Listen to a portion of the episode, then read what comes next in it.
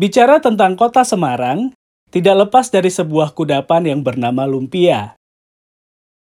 Makanan ini menjadi primadona tidak hanya bagi wisatawan, tapi juga bagi warga lokal di sana. Bahkan, ia sudah diakui UNESCO sebagai warisan budaya kuliner Indonesia sejak tahun 2014, sahabat makna.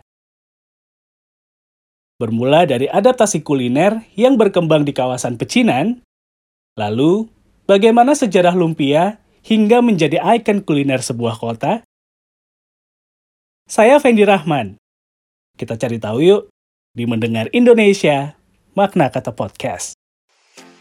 Halo sahabat Makna, kamu pengen bikin podcast seperti ini? Makna Kata Podcast menggunakan aplikasi Anchor. Kamu tinggal download aplikasinya di ponsel dengan kata kunci Anchor. A-N-C-H-O-R. Setelah download aplikasinya, kamu bisa langsung bikin podcast loh. Tinggal klik, rekam, mau pakai background juga ada, bisa langsung diedit, dan jadi.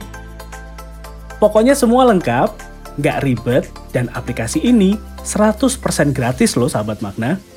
Nanti secara otomatis, podcast kamu akan didistribusikan sama Anchor ke berbagai platform, seperti Spotify dan platform podcast lainnya.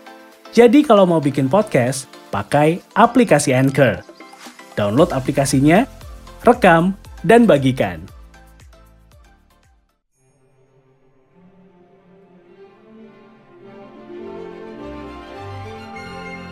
Sejak dulu, Semarang dikenal sebagai kota perdagangan sahabat makna. Memiliki pelabuhan yang cukup sibuk ibu kota Jawa Tengah ini sering disinggahi pedagang dari mancanegara. Salah satunya adalah etnis Tionghoa. Perlahan mereka bermukim di kota ini. Hingga terbentuk sebuah pemukiman masyarakat Tionghoa yang lebih dikenal dengan nama Pecinan Semarang. Perlahan, kebudayaan mereka membaur dengan masyarakat sekitar, kemudian menyatu menjadi bagian dari kehidupan kota Semarang. Berbagai produk kebudayaan Tionghoa dikenal luas. Salah satunya kuliner. Kala itu, banyak orang-orang Tionghoa yang berprofesi sebagai pedagang makanan. Salah satunya Choa Taiyu. Ia datang ke Semarang sekitar tahun 1800-an sahabat makna. Choa mencoba menjajakan makanan khas negaranya berupa martabak yang diisi rebung dan daging Ketika berdagang, Choa bertemu dengan Mbak Wasih, seorang warga Semarang yang menjual produk serupa. Bedanya, kudapan yang dijual Mbak Wasih berisi telur, kentang, dan juga udang sahabat makna. Meski bersaing secara bisnis, hubungan mereka terjalin dengan sangat baik sahabat makna. Sampai akhirnya, Choa Taiyu dan Mbak Wasih memutuskan untuk menikah.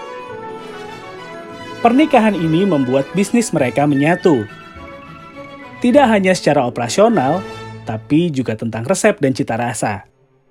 Isian produknya diolah menggunakan bahan dan proses yang halal. Sedangkan kulit pembungkusnya tetap mempertahankan ciri khas Tionghoa.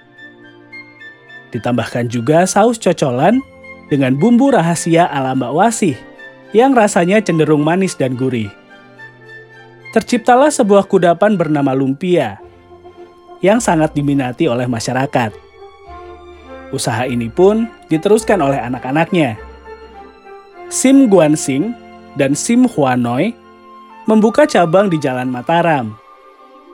Sementara satu anak lain yang bernama Sim Sui Kim memilih untuk meneruskan usaha ini di tempat aslinya, Gang Lombok, Kota Semarang. Saat ini, Lumpia dikenal luas hingga mancanegara, sahabat makna. Ia biasa disajikan sebagai teman minum teh atau kopi dengan saus manis gurih serta acar dan lokyo. Jadi, kalau kamu tim yang mana? Lumpia basah atau lumpia goreng? Kalau kamu punya saran, masukan, atau ide yang keren, saya tunggu emailnya di maknakatapodcast at gmail.com. Atau bisa juga via DM Instagram di @makna_kata_podcast. Terima kasih sudah mendengarkan Makna Kata Podcast. Penjerahman pamit. Kita ketemu minggu depan ya.